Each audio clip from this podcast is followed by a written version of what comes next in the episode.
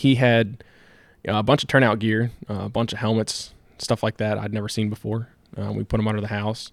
I pulled it all out, and there was uh, I think some some three quarter boots, a day coat maybe, some some really old stuff. Um, and I pulled everything out and I started putting it on. And uh, I, I dressed up like a firefighter. You know, every every kid's dream. It was really it was especially cool because it's not like one of those plastic uh, you know costumes you can get from the yeah from the Halloween store. So I was I was wearing that stuff around the the house and now as a younger teenager, maybe like between 10 and 13 years old, putting this fire gear on and like crawling around the garage, um, pretended to do searches. You know, I'd like spin around and throw a baseball glove somewhere and get on my hands and knees and go try to find it. And it's one of those things that kind of sounds silly now. Um, but you know, at the time, I thought it was just the coolest thing ever, and I think that's really where I kind of really piqued my interest in, in wanting to do this kind of thing.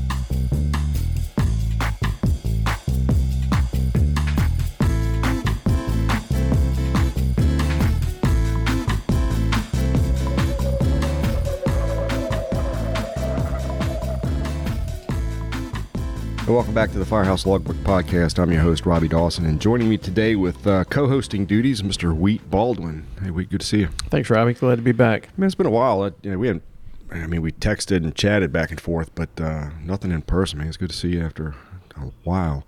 But from the uh, original episode, uh, episode one with uh, Henry and John as sure. well, and a couple others along the way. So thanks again for being here. And we talk about the fire service uh, being a family, but uh, what about the family within the family has been a question I've had. Uh, call it up either biological brothers and sisters, your parents or your offspring, or even married couples.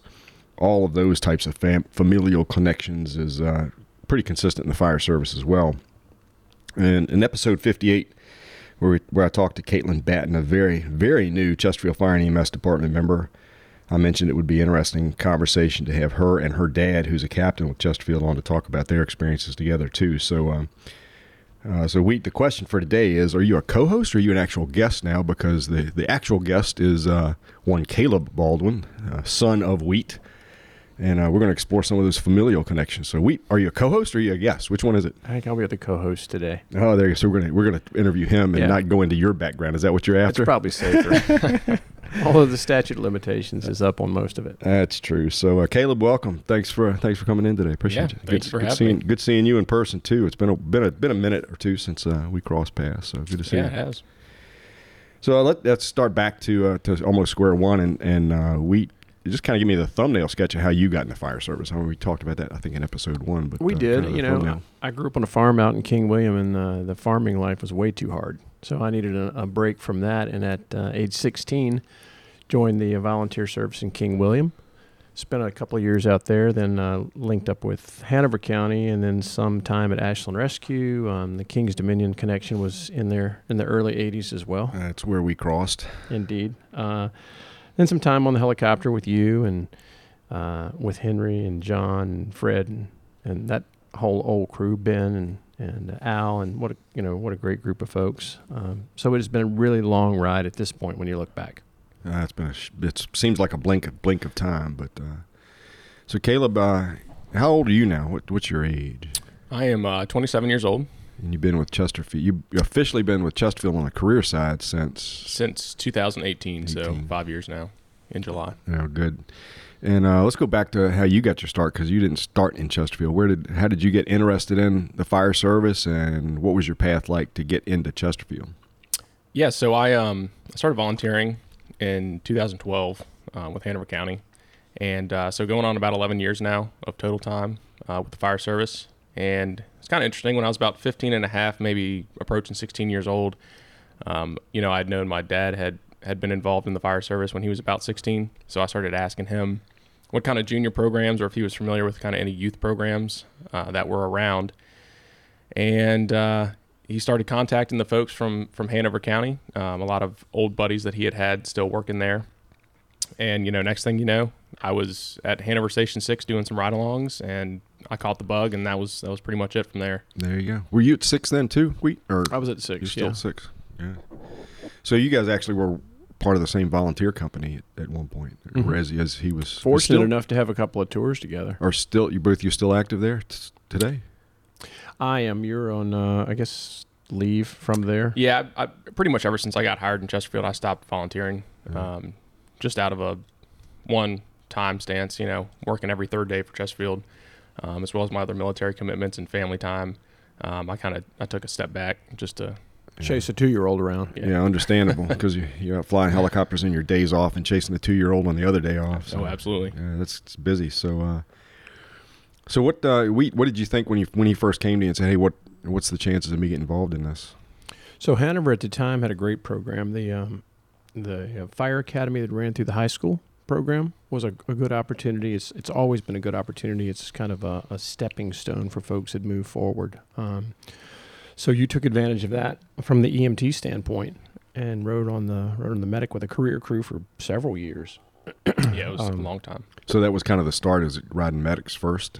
Pretty much at, at the time when I started volunteering, uh, they had a, a kind of rule in place for the junior members, and it, it may still be a, a rule. I'm not too familiar since I've been removed for a couple of years now, but you couldn't ride the fire apparatus until you were either 18 years old or you could be 17, I think, with the firefighter one and two certifications. Um, but coming in at, at 16, you know, I had about a year to wait until I could get into those classes. Uh, there wasn't anything scheduled with VDFP at the time. So I figured, you know, I might as well go on the EMS side of things and, and start getting the knowledge and the education. And uh, I started riding the ambulance there. And I pretty much did EMS primarily while I was a, a volunteer member there for, I think it was probably about eight years or so.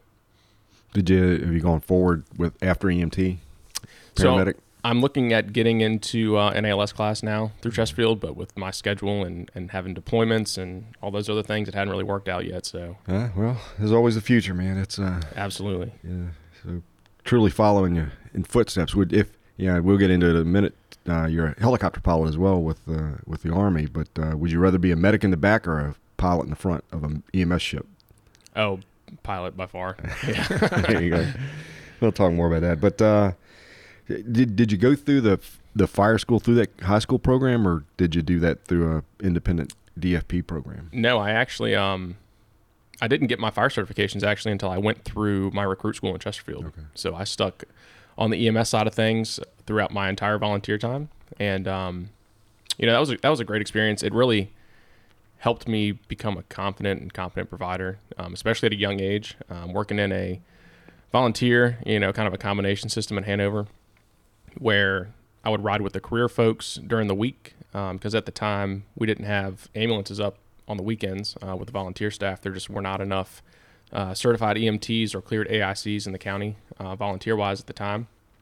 So, you know, I rode with the career staff and I learned a lot. I had some really awesome mentors, um, and they they taught me a lot. And so, growing up in that system, you know, really prepared me, I think, for the future. Because as a 16, 17 year old kid, I would be the only BLS provider, you know, cleared on scene, running full arrests, um, waiting for ALS to get to us from, you know, who knows where, Ashland or Mechanicsville or wherever they were coming from. And oftentimes we couldn't wait on ALS to get to us before we went to the hospital, you know, so I would be taking, you know, alpha or whatever they call the, the most intense trauma alerts to VCU um, by myself as, a BLS provider. going old school. Yeah, in the back, you Old know, school, yeah. by myself. So uh, yeah, I learned a lot and uh, had some really great experiences, and it's really, really prepared me for my my career.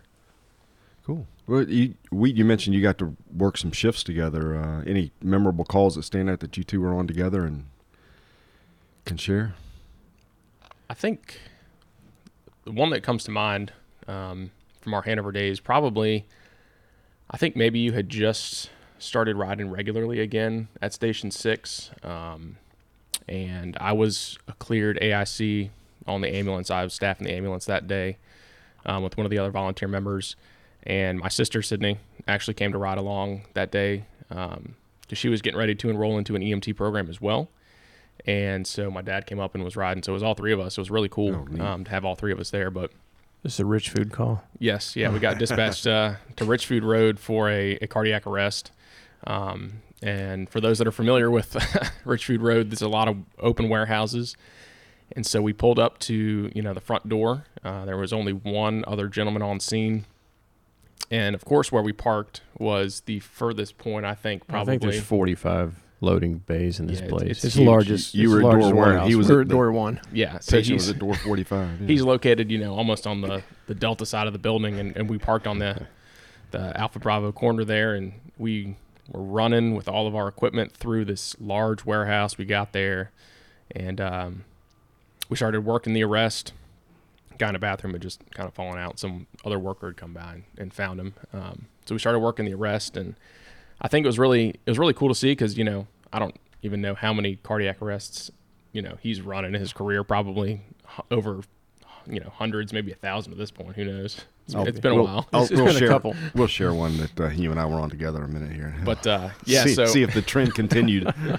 uh, you know, I think watching him kind of stand back and let me do my thing and run the the call as a BLS provider. Um, was really cool and it, it stood out to me um, just because you know I was in charge even though he's here with you know 40 years of experience um, and you know so we did that we waited for ALS uh, unfortunately uh, they didn't make it. We uh, we called the hospital and uh, got a cease resuscitation order but uh, that was probably one of the most memorable ones that stands out to me just with everything that was going on and I did learn a very valuable lesson there that we commandeered one of the high speed forklifts as it went by.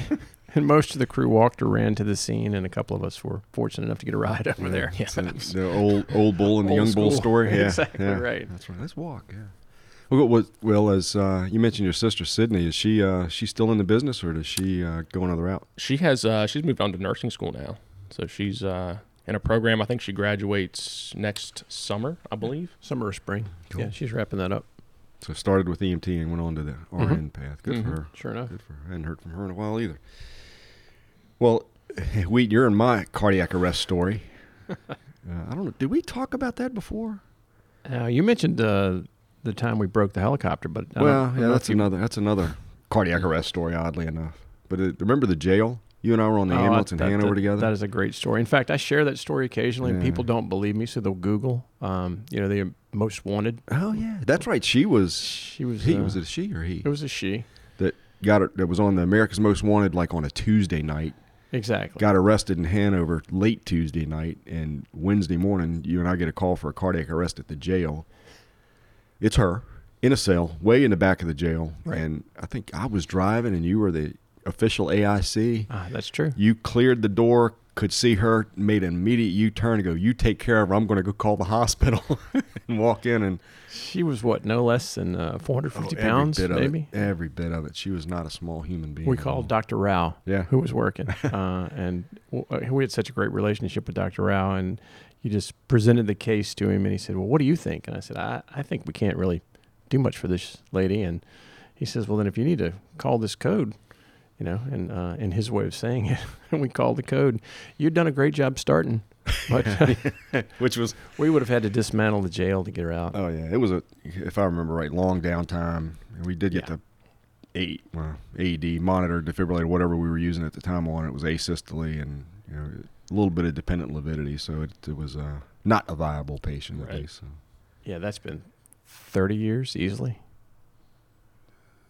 Yeah, every Yeah. bit, Every bit. every bit of thirty. Good lord, I feel old. Yeah. And before that, even before that, was the uh, the time you broke the helicopter. Yeah. Did did you make the trooper throw up that night? Uh, the trooper did throw up that Yeah. night. Um, I think you had done the cric. No, you did the cric Okay, it was I did the cric. yeah because it was uh, He was holding the flashlight for a minute for a minute, and we just asked him to uh, shine the beam right here in this fellow's neck. We were on the side of 95 on a terrible tractor trailer accident, and uh, uh, Robbie was preparing for the cric, and uh, when I, I made the actual incision, the trooper couldn't hold his stomach any longer. Where'd the light go? The light went away in the dark. darkness, and he was heaving over the the uh, guardrail. Um, you know, some of those patients didn't survive, but they had every chance. Yeah, you were uh, you were volunteering on that flight at the time, and if uh, I was by myself in the LongRanger, and you were on Ashland, Mid mid eighties, yeah. So this was uh, all I remember was it would have been a long night already. This was like two or three in the morning, and called the you know whoever from the scene via the helicopter, and all you said was Robbie, it's Weet. He needs a cric, and I'm like, all right, we'll be there in ten minutes, and and then uh, got in the helicopter. You were doing CPR. I made you do CPR on that one, Indeed. and then. Uh, Pressing against the roof of the LongRanger kind of cracked. Well, I had to stabilize, you know, the the compressions and stabilize yourself in the aircraft as it was making its takeoff. And so the easiest way was to put your flight helmet up against the ceiling, but Uh, the downfall was all of the uh, the lights in the headrest came out. Lights, yeah. What is this? uh oh. I don't know who was flying. Hey man, I think I think Sh- Weet broke your Shaky helicopter. Wayne. I think Weet broke your helicopter. So Caleb, how uh, you got out of high school? Obviously, went on to college. Uh, you went to VMI. What was that experience like? As uh, going straight out of high school to VMI?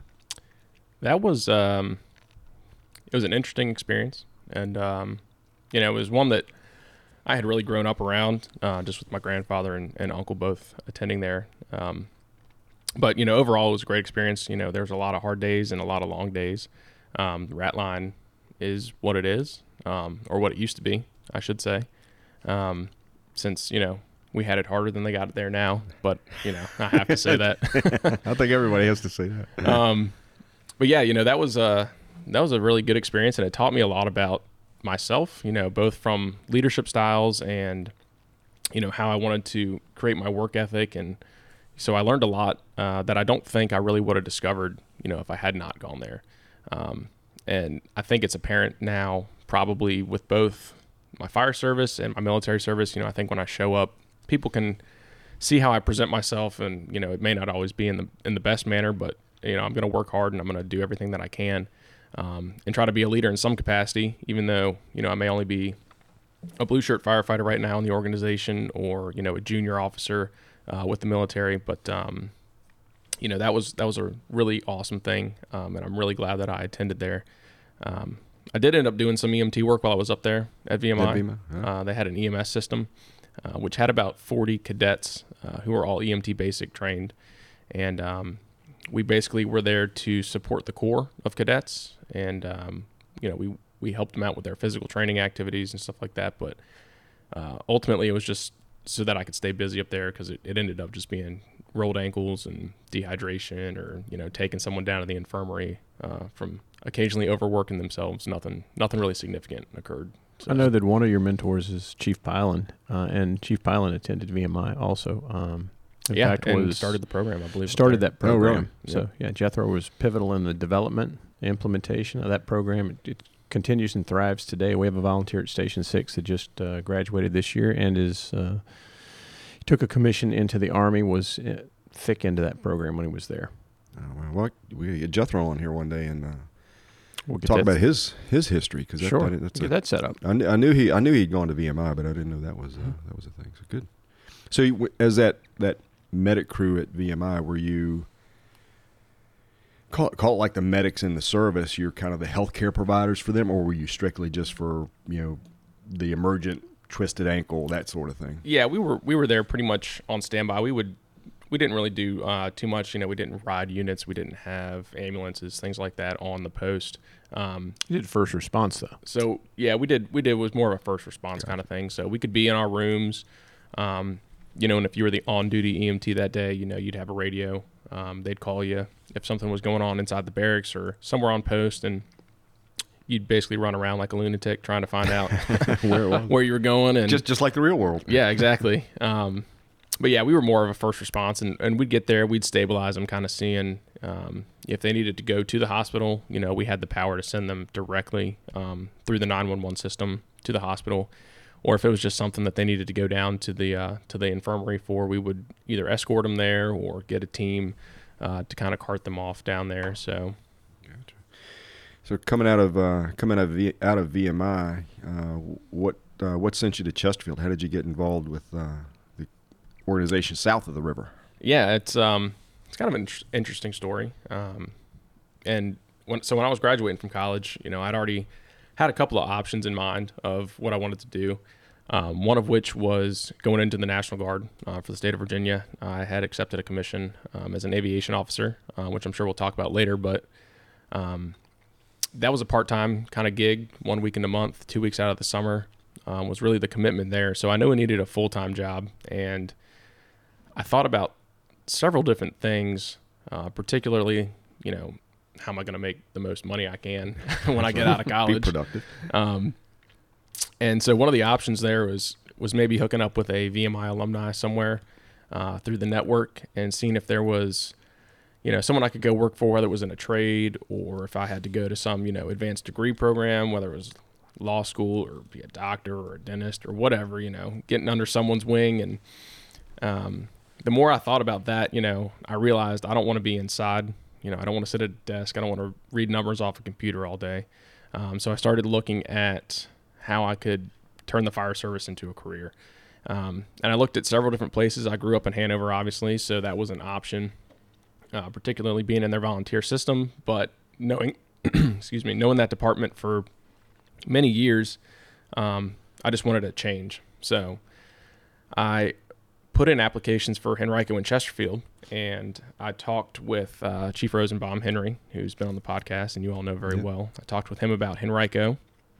Um, and then I also talked with you and uh, Chief Britt about Chesterfield um, and actually ended up getting a ride along scheduled with Chief Britt um, on the battalion one car B shift, uh, kind of early on in the application process to go through the Chesterfield uh, system and see how it worked. And um, that that experience was awesome, um, particularly because I think the day that I did my ride along, it was a it was a snowy day. It was really kind of crappy weather out there, um, and we went to a ceremony, uh, a deployment ceremony for the Virginia National Guard Aviation Unit. Uh, had at this point had you connect or attached yourself to that so, unit or no, no? I was still actually in college at the time. Um, I was about six months out from graduating. Um, it was the start of our second semester, um, but I I knew that I was going to be a part of that unit um, for the Guard, and so we went to their deployment ceremony for the first the 169th Medevac. Uh, they were going to Kosovo, and um, so I it was a really cool experience because I I was there with Chesterfield. I saw a lot of Chesterfield folks there. Um, met some really awesome people, and also got to see the medevac unit for the guard um, on their deployment ceremony. And I was like, this is this is a really cool experience because I want to be a part of Chesterfield, and now I see that they have this really close relationship with the guard unit that I'm uh, going to be a part of. Um, and so we went to that ceremony. We saw them off, and um, the reason we were there, I guess, was because they do the Virginia HART team. Yep, that was going to be my next comment. Is there is a connection between that guard unit and the Chesterfield Scuba team? They're they're yep. a interesting combination too. Yeah, so um, I learned all about the HART team and, and how both of those two units kind of combine into like one task force um, for search and rescue and, and doing um, you know hoist rescues and things like that. Um, and so after that ride along and, and seeing everything that Chief Britt did and how he took his path because he's also a VMI graduate. Um, how he took his path from VMI all the way to where he was now in Chesterfield. Um, and then knowing the experiences that you had and the, the great career um, and opportunities that everything Chesterfield gave you over the years, uh, that's pretty much, I knew I really wanted to be there. Um, so it worked out for me because when I was in Henrico's application process, I actually had some military commitments uh, one weekend when they were doing their physical test. Um, and so I couldn't make their physical test. I emailed them I said, you know, I apologize. I've gone through almost halfway through your application process yeah. at this point in time. but, you know, due to some military commitments, I, I can't finish it. And uh, I wanted to send them an email, of course, because um, in case I did not get hired by Chesterfield, I wanted to leave on a good note yeah. with Henrico in case I needed don't, to. Don't make them mad oh, before yeah. you even get yeah, exactly. Uh, you know, so I sent them a, a, nice email, got some really great responses back, and they were they were kind of proud and, and happy that I, I went that route with them. Um, but yeah, I ended up finishing Chesterfield's process and uh, got hired, and and that was that was kind of it. Been there for five years now. Went through recruit school 56, and uh, I've been at station 17 A shift ever since. Yeah. Well, cool. What's uh what was your first year in the station like? Comparing it to what you'd done as a, as a volunteer, was it uh, same stuff, different day? A yellow fire truck versus a red fire truck, or whatever the case may be. Yeah, the yellow took a little bit. Uh, a little bit of time to get used to there. But uh, yeah, it was it was a really easy transition actually for me. I had a really solid crew um, when I first got to 17. Um, a lot of experience. A couple of guys had come from other departments. Um, we were all the young crew, a um, bunch of go getters, and having the EMT experience from the past, um, I was able to get cleared on the ambulance in Chesterfield uh, through that task book pretty quickly. I think I finished it in about a month after coming out of recruit school. Um, so that was that was a really good thing because it helped them not have to ride the ambulance every other day. Yeah. You know, another, another body to ride the ride the bus. Right, exactly. So we got into a really good rotation there, and um, other than that, my first year was was pretty much the standard stuff. Just uh, do, getting the task books done, getting the firefighter development modules done, uh, starting to work through the MPO program, um, which is a big first year kind of checkpoint. Um, but at the six month mark, it was about June, um, I actually ended up leaving uh, to go to flight school uh, for the Army. Uh, so it wasn't a really a, a first full year there. Um, so I had about six months, and they took me off probation. I went down to flight school, and I came back and I finished everything up. So Yeah, so you did get off probation, then then took that l- military leave to go to go fly helicopter. yes, yep. So I, they took me off probation. I, I left for about 18 months, and then I came back and, and got right back after it. So Cool. And then, um, so talk about your your military experience because that, that, that day you rode along with, with Chief Britt. I, I'd like to say I planned it that way, but no, I just I just hooked you and Britt Jake up and said, "Hey, here's a VMI guy about to graduate. I know you're from VMI. You know, show him the rope, show him what the organization is like," and uh, it just kind of fell into place.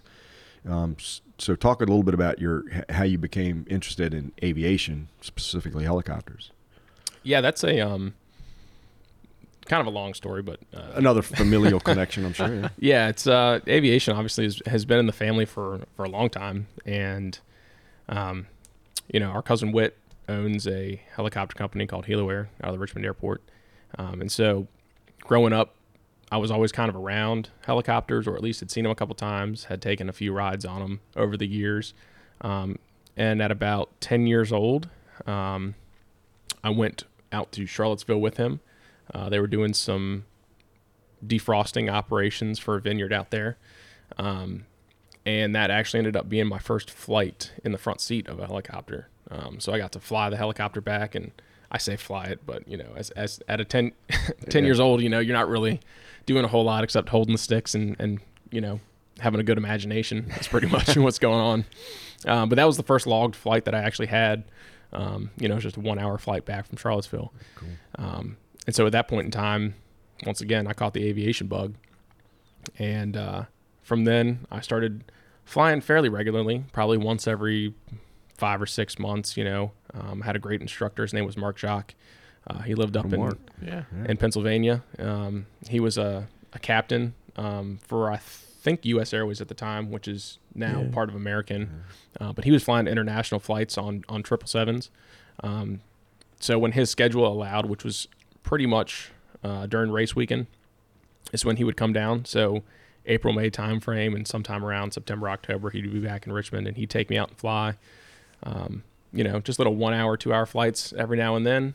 Um, Just to keep the bug growing. yeah, just to, to keep it going. And he was awesome. You know, he would print out practice tests for me and, and start getting me into the uh, the FAA manuals and try to get my knowledge base built up. And um, that went on for for many years um, until he started to not be able to fly anymore. Um, kind of retired from that, and I got too busy with with high school and college and um, you know, I was as I was getting ready to graduate and commission into the army, I was like, I I really, I still want to fly.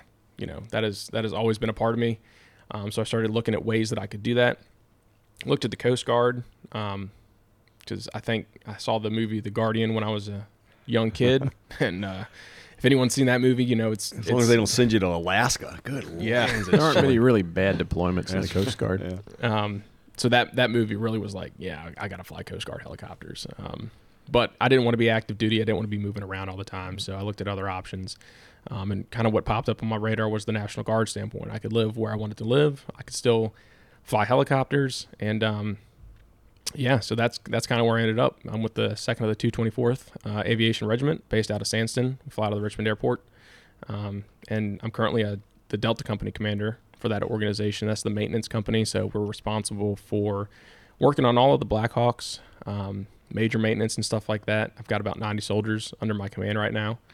Um, and uh, we recently got back from a deployment, which kind of brings it full circle for me because we went to Kosovo uh, this last time around, which is where I first kind of got my uh, my eyes on the unit when they were leaving We're for Kosovo when I did that ride along with Chesterfield. So it's come full circle, um, you know, and it's just a it's a great opportunity. It's a great job. I have two awesome jobs. You know, I fly helicopters uh, part time and I work in the fire service full time. So Yeah, best of both worlds. absolutely. What? Uh, how much of a head start do you think uh, that time as a as a kid, high schooler, working with Mark, learning the FARs, learning aircraft?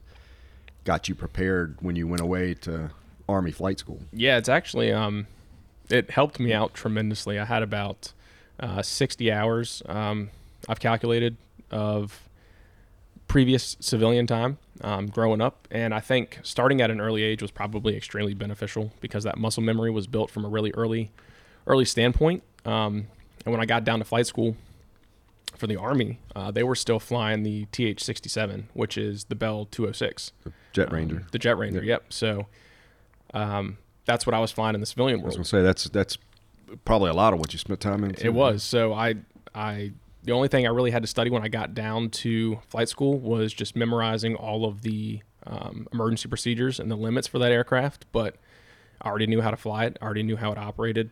Um, I was very comfortable and familiar with the feel of it. So, you know, without sounding too cocky, um, I got down there and I was already able to hover. Um, it took me about one day to, to get it back under my under my grasp, and uh, my instructor pilot down there thought it was the best thing in the world because I showed up. You know, I could hover, ready to go. I could do If I, everything re- that was if basic. I recall, you told a little tale while you were down there when one of your instructors said, um, "Like you, you have any experience in this?" Caleb says, uh, "No, sir, not really, but I play a lot of video games." Is that what you yeah, I didn't want to. I didn't want to let the cat out of the bag uh, Uh, too early. Um, They might start expecting too much. yeah, exactly. Good call. Exactly. So, uh, so you're you're flying now. You're flying a Blackhawk. Is that what Yes. the card was? hmm Cool. Yep, we've got Blackhawks, uh, Lima models. We should be transitioning to uh, Victor models here in the near future, um, which is basically the same aircraft, just with updated technology. Um, and so we'll see where it goes from there um, with all the future vertical lift and stuff that they're starting to develop. Um, don't know what that's going to look like, but that's probably still, I would I would reckon probably 10, 15, maybe even more years out. What's the what's the mission of that unit? I, I, if I remember right, the um, part of that unit is part of the HART team, and they fly a different aircraft Yes. that's connected to the dive team with the water rescue stuff. What what what kind of missions is that unit expected to be able to perform? Yeah, so we um we're really there. We're kind of an an all hazards, you know, if you want to put it into fire terms, um, kind of operation where you've got the medevac unit like we just talked about. They'll do the HART team kind of stuff, and um, they can also serve like on a deployment role in true medevac fashion, where they'll go out to a scene and pick up a patient, take them to a to a hospital. Um, but they also have the um, inboard hoists um, where they can do all the HART team operations and the outboard hoists and stuff like that. Um, so that they can lower rescuers down, you know, get them in Stokes baskets, bring them up. They can do water rescues. Um, but while we're stateside, we primarily focus on uh, doing a lot of troop movements. So we support a lot of the other units within the Virginia National Guard. Um, and we'll go out there, we'll pick up um, anywhere from 11 passengers at one time to a couple hundred and take them on several different lifts. Um, and not not on one aircraft. no, no, no.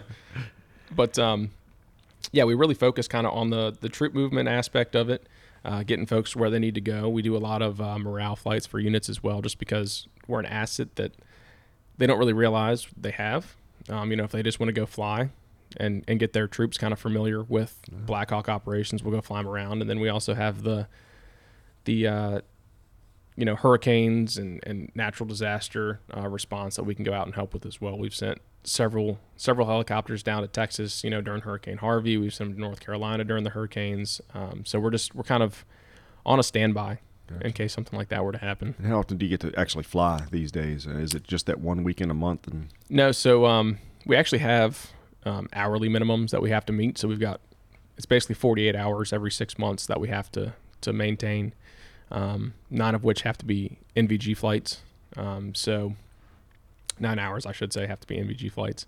So I pretty much fly at least once a week is what I shoot for. Sometimes it's twice a week, and then um, you know on the drill weekends or something like that, it could be a couple of flights. But uh, yeah, I stay pretty active with it. cool.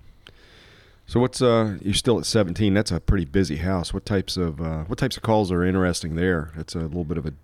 It's not. I, I, I thought about it when you were talking about going through the first six months in MPO and the firefighter development stuff. That's a that's a busy house to get that accomplished in. What's uh, what's life like at 17? It is. It's um, it's changed a little bit over the years. Um, when I first got there, we had the heavy rescue was still in the house, um, which has now since moved to Station Five um, since that opened. Um, we also have the the USAR trailer there um, since we're a TRT station. Um, so it was really interesting because you know, we had the, the typical EMS calls, you know, which is about 80% of what we run, um, just like every organization. Um, and, you know, as far as EMS goes, there's some shootings, there's some stabbings, um, there's some significant vehicle accidents. Um, mainly, I think over the years, we've seen a lot of overdoses, um, which everyone in the nation's probably familiar with is, is on the rise. Um, so we deal with that a lot. but uh, 17 is just a it's a wild place. It's you, you really never know what to expect. I know you can say that about every station, but that place is truly somewhere you just you really never know what you're going to get into. You could read the comments on the MDC as you're going there. Everything sounds fine, and you get there and it is just the biggest mess you've ever seen or experienced and it's I mean it's it's crazy. That's uh, you know that was you know that that corridor of uh, 3 17 14 and I guess now 21. Mm-hmm. That that corridor of Jeff Davis Highway is just kind of the interesting part of the county because you can run million dollar houses and the homeless encampment where they're trying to light each other on fire. Oh, absolutely. And, I've been to both of those. Oh yeah, I've oddly enough I have as well. Yeah, yeah, um, yeah. It's it's it's a really different uh, culture down there. Um, you know, we see a lot of different um, patients that have had awesome lives and just you know found themselves in unfortunate situations. We have a lot of folks that have never really had fantastic opportunities and have never left, you know, uh, the pike as we call it. Yep. Um, so, you know, it's a it's a really eclectic mix of calls. Um, one thing that always blows my mind, I don't know how we don't burn up buildings left and right every day down there. I mean, there's so much old. It's that awesome fire marshal's office. Yeah, it must be. must be all the the building code compliances and so. Well, cool. Well, where do you see yourself uh, 10, 15 years down the road, uh, both e- either with the, the guard or the fire fire department? Yeah, it's um, it's it's kind of hard to say. It's it's going to be situationally dependent. You know, I, w- I would really love to finish out a 20 or 25 year career um, with the fire service um, and with the guard alike. Um, I've got five years in with Chesterfield now, so you know if you're looking at the the 15 years out from now, um, when when I'll have 20 years of service with the organization. You know, it's hard to say if I'll stick around um, until I meet the the 25 year or 50 mark for the VRS retirement, or if I'll defer my retirement at the 20 year mark and, and wait till I hit the age. Um, uh, and kind of same with the guard, uh, just because you know I've got one kid that's about to be two years old in August, and he's he's wild, and we've got another one that's coming in October. Um, so we'll. So I'll ask Weet because he's got a wild son. Is this uh, karma? Genetic. it's genetic. It's karma. Okay. I know it's not for me. So. and hopefully, hopefully Haley doesn't listen to this because she'll know that uh, I think it, it kind of spawns uh, from her childhood. But uh, uh, they always get that from the mother. Yeah, absolutely. Yeah, it's it's um it's one of those things. You know, I want to be around for them when they're going through and in high school and college, and, and make myself more available to to go up and see them and um you know, I think as the years go on and, and hopefully this one starts to maybe retire at, at some point, you know, I could take over some of his, uh, his other organizations that he's got going on. Um, but, uh, we'll kind of, we'll kind of just see what the future holds really. Good. Yeah. So what do you want him to do? You want him to take over for you so you can actually retire and spend time on the beach or? Yeah, it'd be great to go back to the beach. Um, I think there's a lot of opportunities. You know, he's he's first in a great organization. Um, folks paved the way for that, and I, I can't ever repay them for all the opportunities that he's been given. His first captain was uh, Captain Amy Burnett, just a phenomenal lady. Um, you know, you mentioned that you had linked him up with Jake for the first ride along.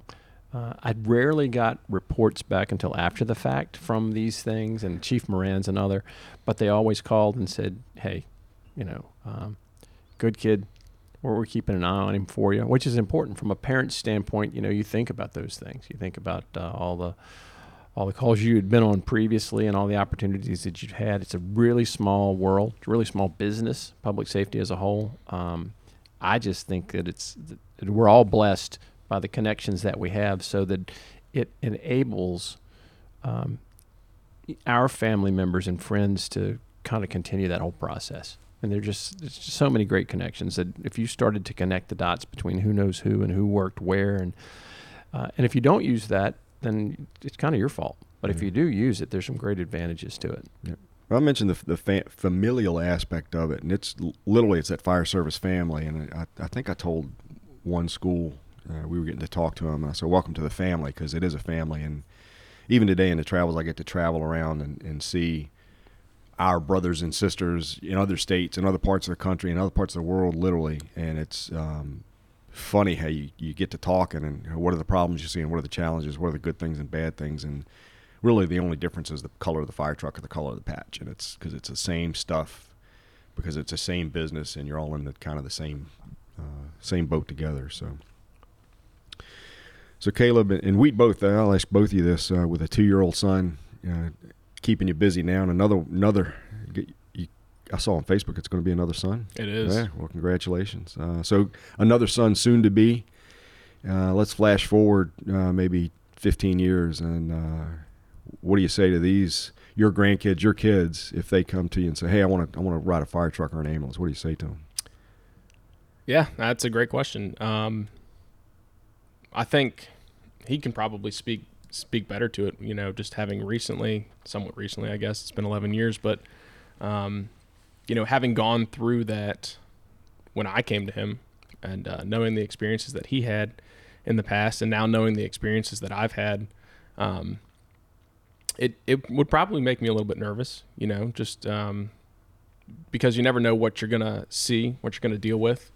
Um, you know, we run up and down 95 every day, um, and that is by far one of the most nerve wracking, you know, things we do. Um, I'd rather go into a house fire any day, you know, now than to stand on the side of 95 for an hour. Um, so it, it does make you a little bit nervous, but I'm never going to tell them no.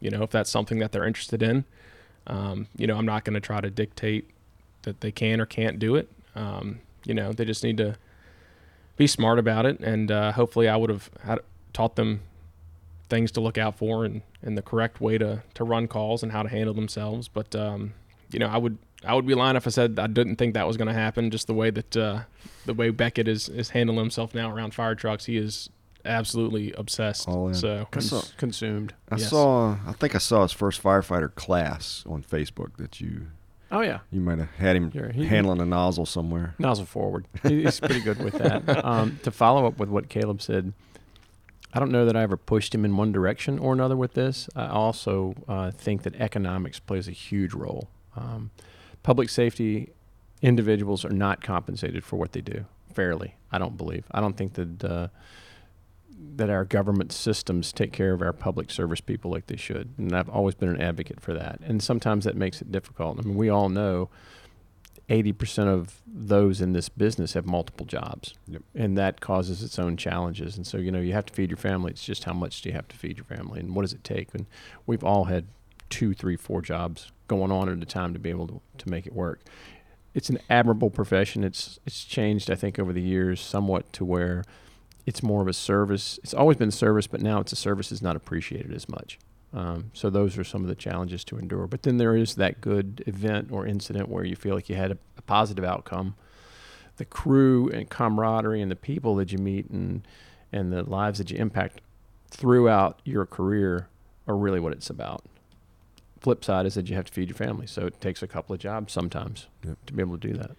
Yeah, well, salaries have gotten better, I- I'll say, because they that, that there's a bit of a battle going on in Central Virginia is who's the Certainly pay leader. is. yes, that's I know impacting a lot of people uh, on both sides of the river. But uh, yeah, I mean, I, I don't know of anybody who works shift work who works ten days a month that's not filling the other twenty days with uh, some other kind of Right. side job. Well, hey, uh, you know we've been been at it forty five minutes or so. So uh, if there's anything else you guys want to share, fire away. I just think the you know, your experiences, I think, are a big piece. And here, here's the other thing: is tonight you'll be going, "Dang it, I wished I'd said something." So take notes. We'll do this again for sure at some point in time, and see where you stand then. yeah, absolutely. Um, no, I think I think the only thing, other thing uh, that I'll share is um, just because I had these written down in my notes, and I think it's uh, it's kind of funny when we talk about how my interests, you know, in the fire service, growing up around someone that had been uh, involved with it for a number of years. Um, and I'll share a little story. There's obviously I had the general interest in it from you know as early as I can remember. Um, I remember going to paramedic classes and ACLS and PALS classes and sitting in the back of the classroom, you know, playing with my toys or coloring Abs- books or absorbing knowledge is what we call Yeah, that. watching watching uh, future ALS uh, students, you know, play with pig trachs and stuff like that. Um, you know, from a very early age. So I was always kind of consumed with with uh, the EMS and the fire standpoint and stuff. And he has a bunch of old pictures, and there used to be some old VHS tapes and uh, old cassette tapes. You know, of 911 calls or you know large fires and incidents that he had run over his years. Uh, one of the think uh, the most memorable ones that I watched growing up was the the foam to size um, warehouse that was up in the air park in Hanover, and watching that burn. Um, Yeah, we were very successful to burn down basically a block. Yeah, yeah, that's what Stopped, it the, stopped it at the property stopped line. at the property line. Yeah, it was a it was a pretty intense call. Um, but you know, he also had this black binder, uh, which he still has. I looked at it last week, maybe two weeks ago. Um, that has you know significant incidents that he was a part of, uh, newspaper clippings or pictures or, um, you know, really just his name anytime it appeared in the paper, which you know was big back in the '80s. I know we don't really do that a whole lot now. now your name is all, hopefully not on the internet. right. Um, but you know, I, I could go through those and, and read them as a kid and, and look at them, and that's really probably what piqued my interest. And um, when we moved um, from my first childhood house um, back in, I think it was 2003, Mhm. somewhere in that range, he had a bunch of turnout gear, uh, a bunch of helmets, stuff like that I'd never seen before.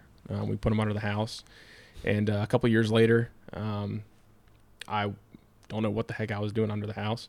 Um, but I, I went under there, probably like you know a kid shouldn't be doing, and uh, I pulled it all out, and there was uh, I think some some three quarter boots, a day coat, maybe some some really old some stuff, old school Yeah. gear. Yeah. and then there was a, a more modern looking set of turnout gear, um, and I pulled everything out and I started putting it on, and uh, I, I dressed up like a firefighter, you know every every kid's dream, you know, Coolest kid in the neighborhood. yeah, absolutely, coolest kid. Um, you know, and it was it was really it was especially cool because it's not like one of those plastic, uh, you know, It's a real Costumes you It's can get the real real stuff. deal. yeah, from the Right. Halloween store.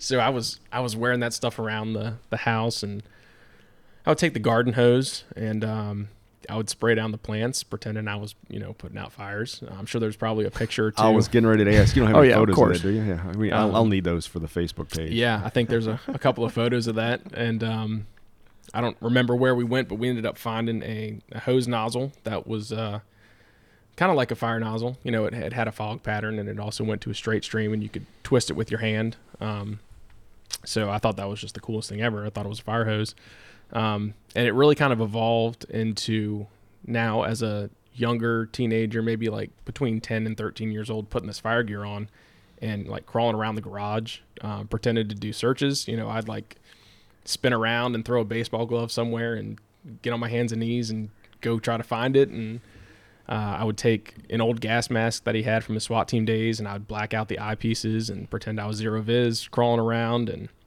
So you were training on your own as a. oh, absolutely. oh, cool. Yeah, it's uh, it's one of those things that kind of sounds silly now, um, but you know, at the time, I thought it was just the coolest thing ever, and I think that's really where I kind of really piqued my interest in, in wanting to do this kind of thing. Was I was doing it on my own already, and um, you know, then you know, from there, it's finding YouTube videos of helmet cams and looking what it's like inside of structure fires, and from then, you know, you, you got to go in. You want to you want to be a part of it. So. Um, but he, he actually was a big proponent of it. He helped me. He helped me a lot with that. It wasn't just me by myself. So you set up evolutions for him to run it through the garage. Absolutely. Tricks for the chief. That's it. Well, cool guys. Uh, so any any any advice for the uh, you know we yeah I, I think I asked you this question in some of our earlier episodes about what advice you would have for the young recruit coming out of the academy uh, to Caleb with only a handful of years in the in the well, a dozen almost now. What what advice would you give somebody who's just starting their career? Uh, basically, where where you were ten years ago, what uh, what would you tell them to be ready for, be able to do? Yeah, it's um, that's a great question, and I've listened to every podcast that you've put out, um, and I've I've listened to what everyone has had to say when you ask that question. Um, one of the things, and it was it, it is difficult for me to sit here and try to give advice, you know, with such a a fresh career myself. Um, But there's a couple of things that came to mind, and, and one of the first ones is that, you know, whether you're going to be a volunteer member or career member, um, you've got to remember that these places already have teams established, and they have for decades. Um, so you don't want to come in pretending that you know everything, or um, you know lose sight of really who you are. You want to kind of find where you fit into the team that already exists, and uh, and go forward in that aspect. You know, you want to observe, you want to learn as much as you can. Um, you know, rather than kind of running your mouth or pretending like you know everything, because um, that's that's not really going to do too well for you. You know, if you if you're looking to make this a 20 or 30 year career. Um, and additionally, you know, you got to stay out of trouble. You got to be a good person. Um, always learn from your mistakes and use that to improve on your performances for the future. Um, and then one of the one of the biggest things, and I know they preach this in Chesterfield recruit schools, kind of going on a different track here, um, is is keeping your own personal logbook. Um, I've heard that so many times over the years. I've repeated that repeatedly myself. Yeah, repeated, and um, it's it really is something that I think is is important. I do it myself. I have every single call that I've ridden in Chesterfield County documented into a little black book. Um, you know, it doesn't have to be much. It can just be the unit you were riding, um, what it got dispatched as, maybe the the street address, and just some basic details. You know, unless it was a significant significant call um, that you want to remember in detail. But um, it's one of those things that I started and I've kept up with every shift. Um, and it's just amazing how many memories I can go back and look at, especially when people are sitting around the table at dinner and talking about, hey, you know, do you remember that call that we ran? And I can go back and get my book and say, yeah, it was actually on, you know, January 1st of, of 2019, and this is what we did and who was on it. And uh, I think, you know, 20 or 30 years from now, it'll be really cool for me to go back and look at that, especially as I get more removed from the calls. Um, but it's also something really cool you know, for your kids or your grandkids or something to go back and look at and say like, I've always heard about that call. I can't believe you know he was on it. Um, so that's that's probably one of the other biggest pieces of advice I'd give to them. Yep, I agree, and that's something that I've told our academies. Even as a assistant chief, we'd get to that last week or so, we'd say, "Hey, here's here's a piece of advice from from me or us," and that was one of the ones I always shared. Right. I, you know, I what's it? The, our theme song to this is I've uh, some I made up a few things and there's some I forgot, and it's mostly because I didn't keep a logbook because right. I know I know kind of the decade the call happened in. I know it was on 95. I know it was a tractor trailer accident. I know Weet broke the lights on the aircraft. Thanks, Robbie. but but all those but all those other little details and nuances and even the less significant calls, they they've kind of escaped the memory at this point. So Good. That's that's pretty cool. Yeah, and it'll help if you ever point. get you know subpoenaed or something. You know. Ooh. Ooh. Another topic. Another, yeah, we're gonna go to the court thing. So, uh, Weet, you got anything else to uh, as parting words? No, I just think this has been a great uh, opportunity. The the podcast as a whole. I mean, the folks you've brought on. Uh, some are not even with us any longer, yep. and the, the words they had for us, and then the the new approach to take a look at this. Um, it's great. It's a small world. It's a small family. Um, it, we're very well connected. So don't ever think that there's not somebody out there in this industry that can help you with any issue or challenge you have. And I think one of the episodes we talked about years back was uh, asking for help when you need it, kind of thing, uh, and being able to talk to people. And this this gives us an avenue to get that out there. Yeah. Well, with that, uh, I'll say, uh, Caleb, thanks thanks for coming in. Thanks for uh, uh, being part of this, and thanks for your service in the, the Army Guard. Yep, thank you. Um, appreciate you being out there watching out for us, and hopefully they never, never pull the trigger and send you overseas for the real deal. And uh, but keep up the good work there, and uh, good luck with the rest of your career in Chesterfield. So uh, thanks for being here. Yeah, thanks, Rob. Yeah. Weet, thanks for uh, thanks for co-hosting or co-guesting or yeah, a little of both. Either either way. So I appreciate you guys being here. So thank you with that, uh, if anybody wants to get, get in touch with Caleb or Weet or me, uh, send me an email at firehouselogbook at gmail.com and make sure you follow along on Twitter and Facebook and Instagram. The uh, Twitter handle is at FDLogbook. Instagram is at FD Logbook Podcast, and just search on Facebook for Firehouse Logbook Podcast. Also, uh, appreciate those patrons who are out there helping support this. Uh, we're sitting in front of some new technology that uh, we hadn't seen before today, so part of that support goes to making this a little bit easier to do, a little bit more better production and the ability to do Good more point. of these. So uh, appreciate everybody uh, being a patron on uh, patreon.com backslash firehouse logbook podcast. So uh, With that, guys, uh, have a good weekend. Thanks. Thanks. For, thanks again for being here. Thank you. Safe and enjoyable fourth.